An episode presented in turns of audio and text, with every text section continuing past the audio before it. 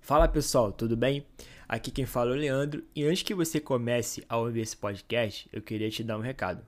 Bem, o História no Cast já existe há um ano. E bem, quando o podcast começou, eu não tinha é, grana suficiente para bancar uma edição maneira. Eu também não tinha equipamento maneiro, né? Não só eu, mas como todo mundo que produziu o podcast. Então, isso fazia com que o podcast ficasse com uma qualidade de áudio bem baixa. Bem, por que, que eu tô querendo te dizer isso? Porque eu sei que muita gente que vem escutar o podcast, escuta o primeiro episódio, fica decepcionado né, pela qualidade do áudio, que realmente é bem ruim, e para de ouvir. Mas eu tô aqui para te dizer que a partir do episódio 45, a qualidade de áudio e a edição ficam muito boas. Não vou dizer que fica impecável, né? Porque a gente sempre tem que melhorar mais e mais. Contudo, a partir do episódio 45, a qualidade do áudio melhora absurdamente. Bem, se você não acredita, faz o teste aí e, e clica no episódio e escuta. Bem, só isso que eu queria te dizer mesmo. É, te avisar que a qualidade desses primeiros episódios ficaram ruim porque né, produzir podcast é muito difícil, é caro e eu não tinha o dinheiro suficiente para poder fazer algo 100% bom. Ainda não tenho, né? Mas é, a melhora do podcast com o episódio 45 é bem significativa e queria te pedir que se você não gostar da qualidade da produção desse primeiro episódio, dos próximos episódios, que você dê uma segunda chance e escute a partir do episódio 45, que eu tenho certeza que você, que você não vai se decepcionar. Valeu, rapaziada, só isso que eu queria dizer mesmo. E nas margens do rio Ipiranga, Dom Pedro I gritou: Está no ar o História no Cast.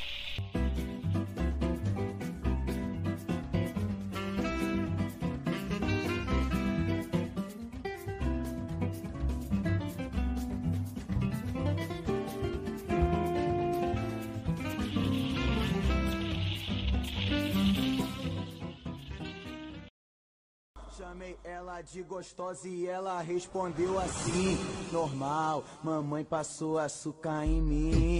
Normal, mamãe passou açúcar em mim. Sou a gostosa do baile, agora vão cantar assim. Normal, mamãe passou açúcar em mim.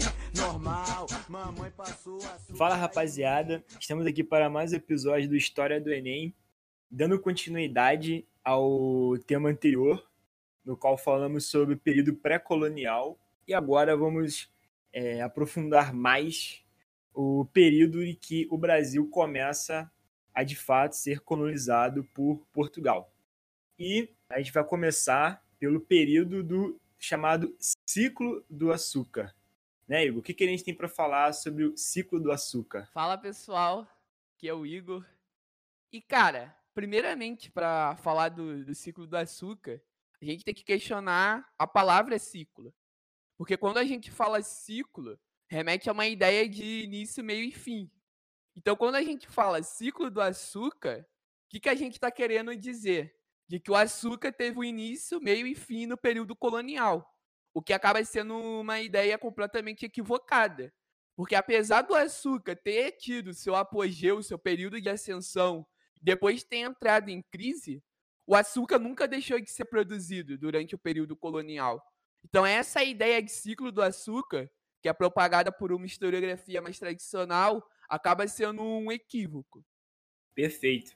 E acho que essa questão de, de ciclo também, eu acho que o que tem, é, a gente tenta passar quando a gente fala sobre isso é que em determinado período da nossa história o açúcar tinha uma importância maior do que em outros períodos. Mas, realmente, é, essa ideia também passa a ideia de que nesses períodos né, posteriores ao dito tal período do açúcar, o açúcar tenha perdido a sua importância, sendo que, na verdade, a cana-de-açúcar é importante para a nossa economia até hoje. Dando um exemplo, a gente pode até falar sobre a produção dos biocombustíveis, produzida a partir da cana-de-açúcar. Então, até hoje, a cana tem importância na nossa economia que vocês precisam entender sobre essa questão do ciclo do açúcar que o Igor problematizou de maneira muito boa.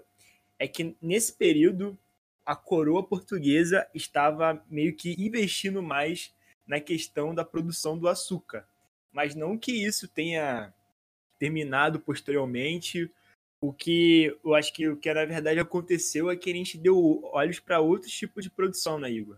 Exato, cara. E tu tocou num ponto interessante, que é importante relembrar que a coroa portuguesa ela estava em ascensão do mercantilismo. E um dos preceitos do mercantilismo é o sistema colonial, exclusivo colonial. E Portugal vai implementar, em junto com o açúcar, esse exclusivo colonial sobre a América Portuguesa. E uma coisa também que vale ressaltar é a questão de que o açúcar ele já era um empreendimento implementado por Portugal antes do Brasil. Ou seja, nas ilhas no Oceano Atlântico, ela, ela já era um empreendimento implementado na, por Portugal.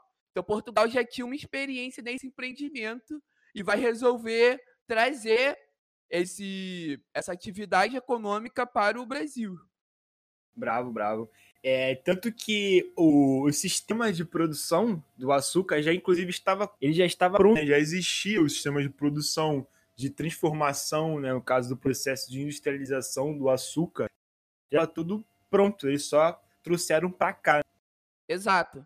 E junto com a questão do exclusivo colonial, que é uma outra coisa que a gente tem que problematizar. Porque quando a gente estuda no ensino médio, o professor fala: a principal característica do pacto colonial é a colônia comerciali comercializar exclusivamente com a metrópole. Sendo que, se a gente for parar para pensar na prática, essa exclusividade acontecia de fato, levando em consideração que existiam as atividades dos corsários e também levando em consideração que vai existir períodos em que a própria metrópole vai flexibilizar esse exclusivo. Por exemplo, vai existir um período específico que Portugal vai permitir que a Inglaterra comercialize diretamente com o Brasil, entende? Então, é uma outra questão que vale a gente desmistificar. E fora a questão de que os colonos também não respeitavam muito esse, esse pacto. Então, gente tem um conjunto de fatores que mostram que não era bem assim que funcionava. Sim, exatamente isso. Não havia um respeito, uma adesão 100%. Sim, sim. E é, é engraçado também de falar sobre a questão da economia açucareira, de como o açúcar ele estava internalizado na, na sociedade em geral, no dia a dia, no cotidiano e até no imaginário das ideias. Né? A gente vê que a economia açucareira se deu pela produção com um sistema de, de plantation, que a gente tem como a monocultura, que no caso é a produção de um único produto, a questão do latifúndio, ou seja, era, o açúcar era produzido em uma vastidão de terras, terras muito grandes, a exportação, que, ou seja, gente estava, estava produzindo com a intenção de exportar para a Europa, e a questão da mão de obra escrava, que aí a gente já começa a ter um grande tráfico né, de escravizados oriundos da África. É interessante a gente notar essa questão do, do plantation e do açúcar, porque a, a, gente vê que a cor original do açúcar é, é uma, uma, cor mais escura, que hoje a gente fala que é o açúcar, o açúcar mascavo. Para o açúcar ficar daquela cor branca, a gente tem que passar por um processo, processos químicos. Então, a gente vê, é, inclusive, eu, eu vi isso no livro da, da historiadora Línia Suarte, no Brasil, biografia, que ela fala de que o açúcar ele era extremamente importante na sociedade brasileira como um todo. Por exemplo, numa mesa de, de café da manhã, se você não tivesse açúcar na sua mesa, você já era visto como uma pessoa com baixo prestígio social. E não só o açúcar em si, mas produtos oriundos do açúcar, pão doce, doce em geral, bolos, é, sei lá, doce de banana, doce de goiabada. Então a gente vê que essa questão do açúcar ela estava muito ligada também a uma questão de status e uma questão também do próprio racismo, porque as pessoas não gostavam de consumir o, açúcar mascavo porque ele era a, a, cor do açúcar, né? A sua cor era extremamente ligada com a coloração dos, dos escravizados, da pele mais escura. Então a gente vê como a questão do açúcar também estava estruturada em várias outras questões, como questões raciais, questões sociais, questão de status. É muito interessante a gente pensar sobre isso e também pensar que o Brasil é um dos países que mais consome açúcar no mundo. A gente coloca açúcar em tudo. As pessoas colocam açúcar no café, no suco. Eu já vi gente colocando açúcar no Nescau, açúcar no Todd. Tipo, isso não faz o menor sentido. A parada é extremamente doce. E tem um amigo meu, eu comentei isso uma vez com um amigo que fez economia na UERJ, e ele me disse que ele, ele estudou lá com um amigo dele que veio de Portugal. E assim, quando as pessoas iam tomar café, ele, ele via as pessoas colocando né, o açúcar no café, e ele achava muito estranho. Falou, pô, vocês colocam açúcar em tudo, nos sucos. E aí, né, eu fui ver a pesquisa e vi que Portugal, em Portugal as pessoas quase não consomem açúcar. Então, é para a gente ver mesmo como até hoje a gente tem um, uma relação muito grande com o consumo de açúcar por conta dessa época. E é, é por isso que é interessante a gente ver, estudar, né, essa, esses momentos da nossa história para entender um pouco do nosso cotidiano. Às vezes coisas simples que parecem banais têm fundo e um porquê muito interessante de ser analisado, né, Igor? Exato, cara. E na época, você falou da questão do açúcar refinado, a Europa era o, tinha uma adesão absurda em relação ao açúcar refinado. E essa vai ser uma das várias motivações que Portugal vai querer trazer esse empreendimento açucareiro para o Brasil. E existem outras motivações, como por exemplo o solo que eles encontraram no Nordeste, que é a terra de Massapê, que é uma terra muito boa para plantação de cana-de-açúcar, além do clima. Ou seja, o clima é sempre sol, um clima que tem uma certa umidade, favorece muito a agricultura. Entretanto, Portugal não vai ter condições de financiar esse empreendimento açucareiro sozinho, porque é, é uma atividade que exige uma certa demanda de capital. Por isso que Portugal vai se associar à Holanda. Ou seja, os empresários holandeses, os banqueiros holandeses, eles vão é, implementar capital nos engenhos de açúcar, na atividade canavieira. Em troca disso, a coroa portuguesa vai conceder o monopólio sobre o processo de refinamento do açúcar. Até porque a Holanda era um dos únicos países que tinha capacidade de refinar o açúcar. E com isso, a Holanda vai refinar esse açúcar e vai distribuir o açúcar português pela Europa. E esse processo de refinamento gera uma lucratividade absurda, porque você vai estar tá convertendo para o formato que é exatamente o formato que tem uma adesão absurda na Europa. Porra, maneiro. E é como você falou, a questão do. A terra era muito favorável, o clima também.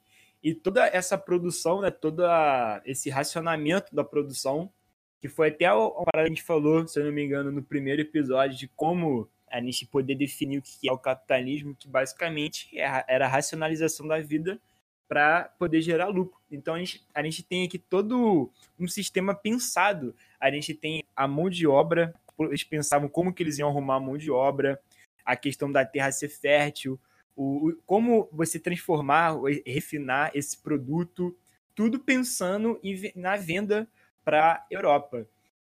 Então, vamos lá. A questão do açúcar, cara, vai dar uma treta muito grande no período colonial. Como eu disse, a Holanda estava associada nesse negócio açucareiro. Entretanto, a gente vai ter na Europa uma parada que se chama União Ibérica. Por volta de 1580, no trono português, a dinastia Viz, que eu falei no primeiro episódio, que foi uma dinastia absurdamente importante, que vai investir na questão das embarcações e dar início à expansão marítima. Essa dinastia ela se encontrava ali por volta de 1580 com o rei muito idoso, e esse rei ele não tinha um sucessor direto para o trono. E ele acaba morrendo. Nisso com que ele morre, não tinha um sucessor. A nobreza portuguesa até tenta é, pegar um sobrinho, um sobrinho desse rei para colocar no trono, mas o nome desse menino não não agrega, não, não traz muito apoiadores.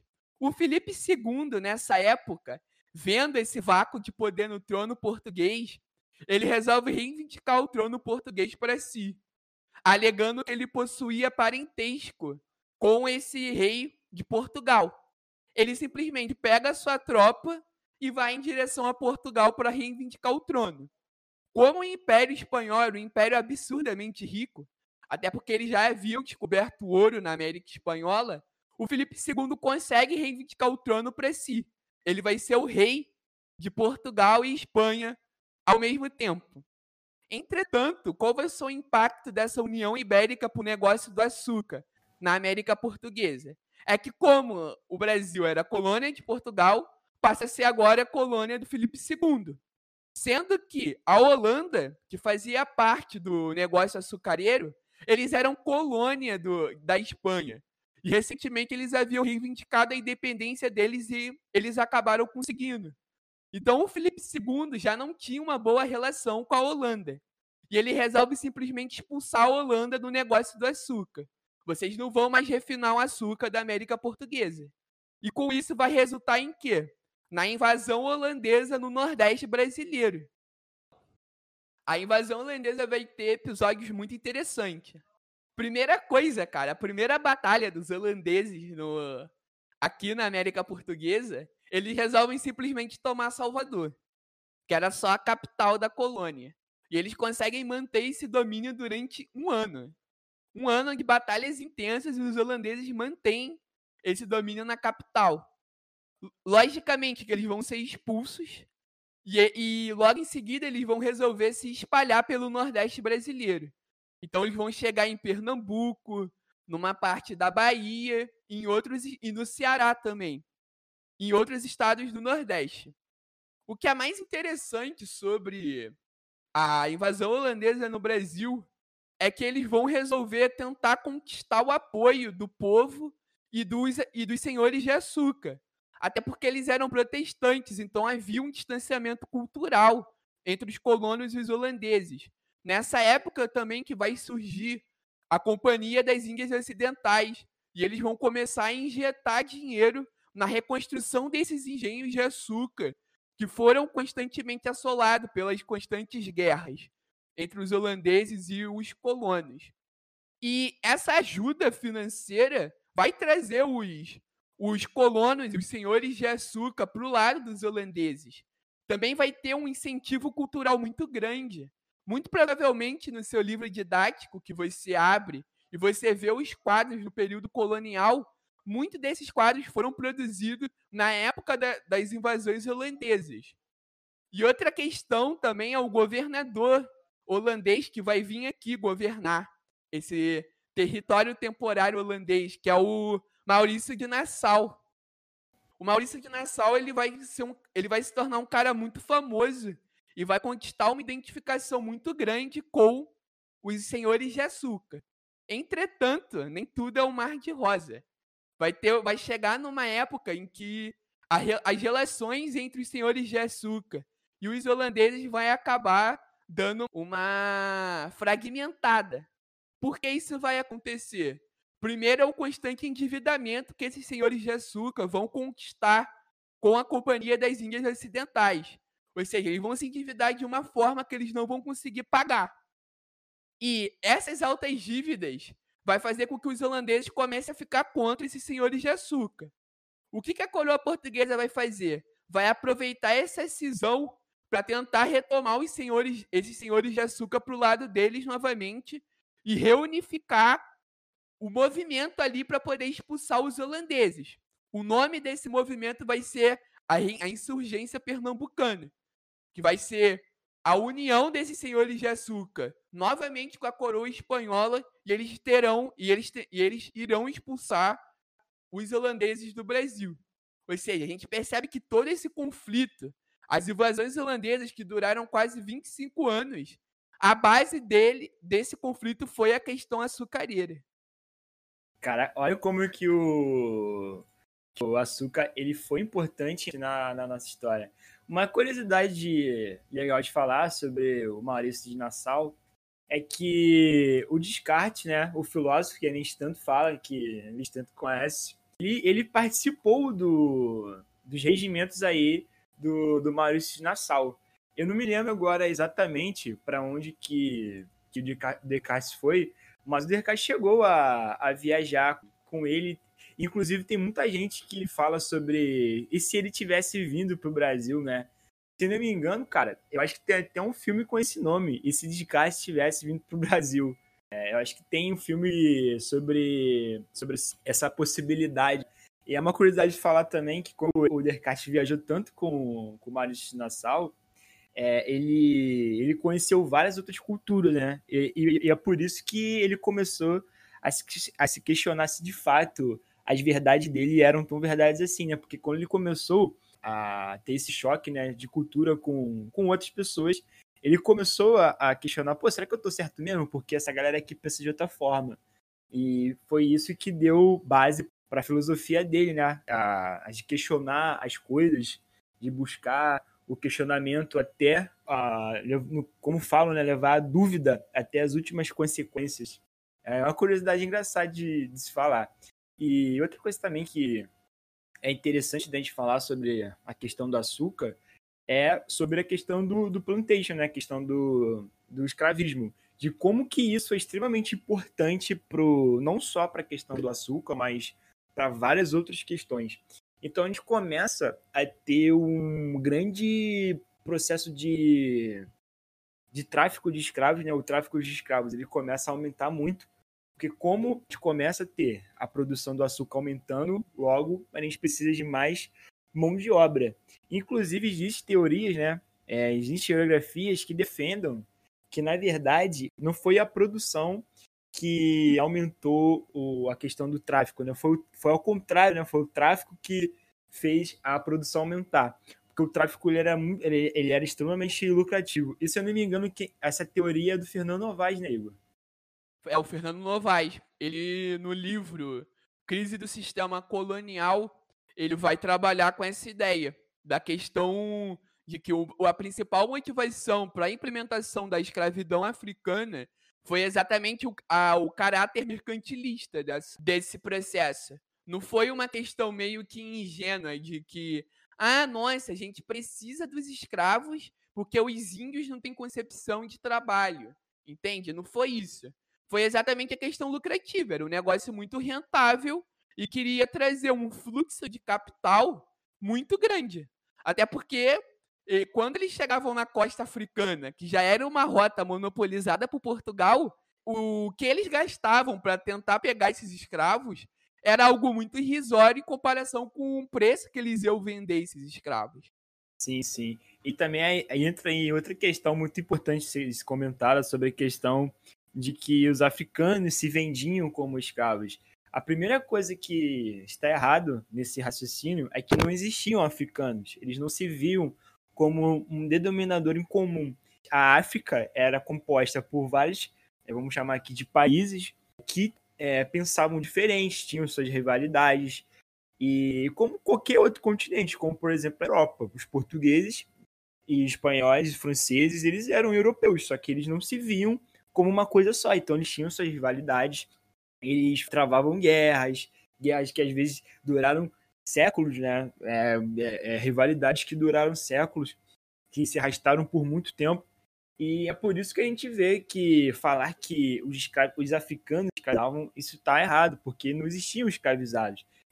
Existia uma série de etnias africanas que tinham né, as, suas, as suas diferenças. E aqui a mesma coisa vale para para os povos originários. No, índio não é uma coisa só. É, existem diversas etnias. Tem os Tupinambá, os Guarani, os Chavantes, que inclusive têm rivalidade também até hoje, desde o período de, de 1500 até hoje. Então, quando a gente fala que os africanos se escravizavam, está errado. Né? Mas também tem gente que fala, ah, mas os negros se escravizavam. Aí também é o mesmo erro de raciocínio, porque eles não se viam como negros. Isso é um termo que a gente postulou e a gente usa hoje, mas naquela época não existia isso. Eles se viam, mais uma vez, de formas diferentes. Pois bem, eu acho que deu para entender esse ponto. É muito simples. Você pensa num território A e um território B. Na África, é isso, ponto. Esses territórios têm costumes diferentes, eles têm um modo de governo diferente, eles têm rivalidades entre si e é, eles podem entrar em guerra e se escravizarem. E ainda assim, a, a escravidão que existia na África é muito diferente da escravidão que existiu aqui, que era uma escravidão pensada num, num lucro né, de, e também na forma que ela era feita. Os escravos eles viajavam nos navios negreiros é, sob condições péssimas, eram é, forçados a trabalhar em uma única, única coisa para sempre.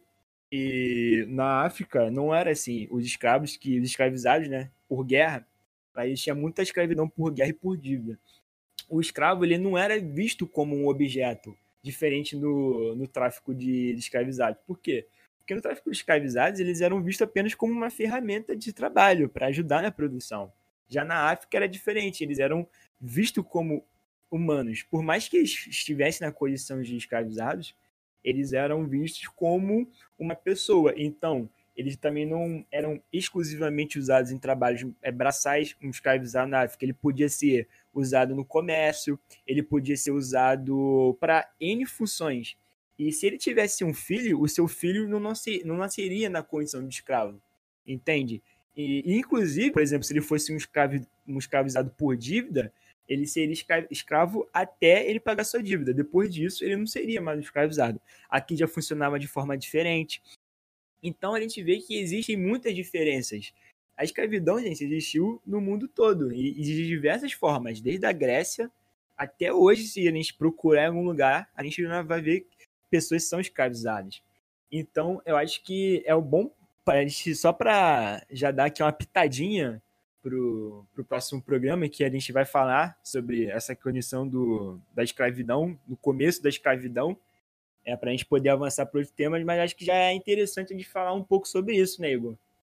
Não, sim, eu deixo aqui indicado o episódio 3 do História no Cast. A gente fala bastante de escravidão. Sim, sim, sim. Então é basicamente isso, né, Igor? Depois de tudo. Não, não, não, não, não. Não, não, eu sei. É... é, eu falo agora sobre a questão do declínio né, desse sistema de açucareiro. Isso. Calma, parceiro. Ah, tá, achei que tu ia encerrar não, o episódio. Não, eu tô ligeiro, pô, que isso. Ah, suave. Então, como qualquer atividade econômica na história, você vai ter o seu período de apogeu, ou seja, de ascensão, e logicamente você vai ter o seu período de declínio. E isso vai se aplicar ao açúcar aqui na América Portuguesa. E como vai ser esse declínio? Como eu disse anteriormente, você teve toda a treta da invasão holandesa aqui na América Portuguesa.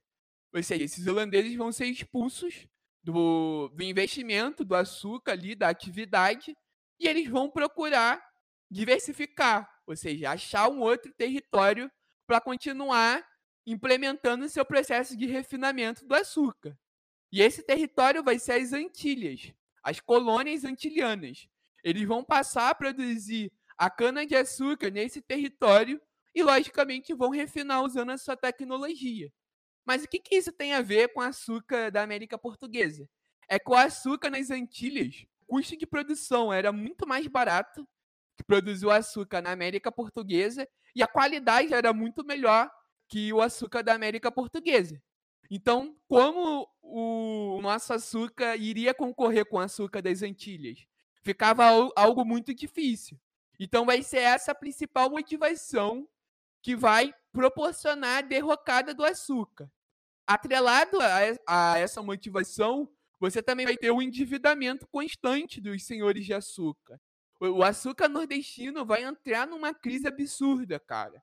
Ou seja, os, os senhores de açúcar vão sofrer um baque muito grande. Eles vão ter uma dificuldade de produzir o seu açúcar. Então, isso vai impactar diretamente na, na produção. Não vai ter como concorrer com o açúcar das Antilhas. Com isso, você vai ter a derrocada do açúcar. Mas lembrando, isso não quer dizer que a atividade açucareira vai sumir. Ou seja, ela, o açúcar vai continuar sendo produzido durante todo o período colonial, mas não de forma tão intensa que foi no, em períodos anteriores. É, porque aí também é, os portugueses eles começam a descobrir minerais, né? Os ouros na, nas tal Minas Gerais então, o que foi sempre a intenção da coroa, né? Descobrir preciosos. Então, acho que isso também ajudou um pouco a, a mudar essa ótica de, do que, é, da atividade que era feita aqui na colônia portuguesa.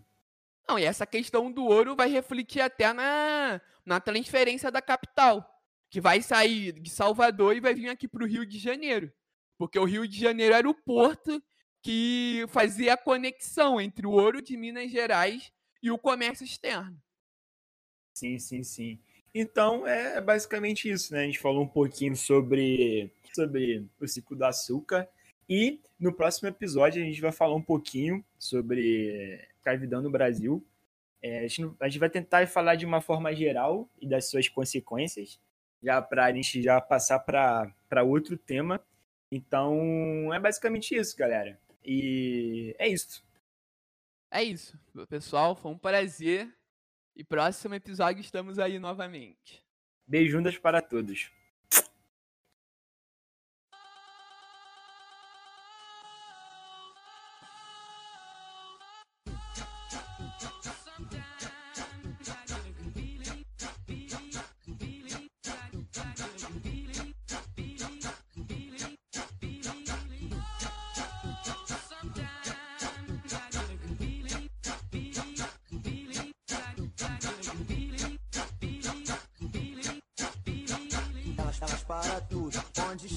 Ela chama atenção.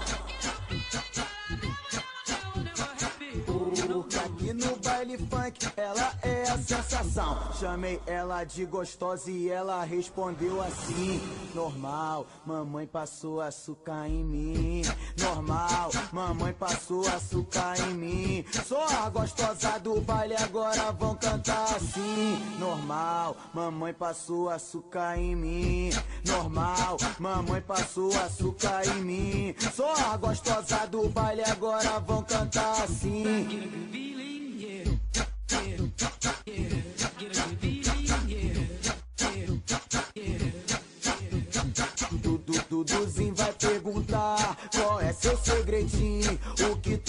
Fazendo pra manter esse corpinho? Chamei ela de gostosa e ela respondeu assim: Normal, mamãe passou açúcar em mim.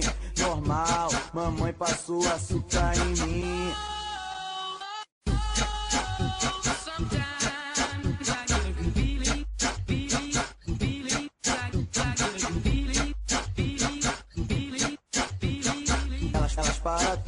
Onde chega, ela chama atenção.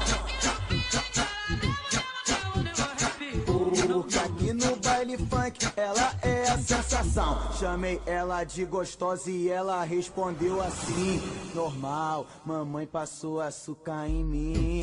Normal, mamãe passou açúcar em mim. Sou a gostosa do baile, agora vão cantar assim: Normal, mamãe passou açúcar em mim. Normal, mamãe passou açúcar em mim. Sou a gostosa do baile, agora vão cantar assim.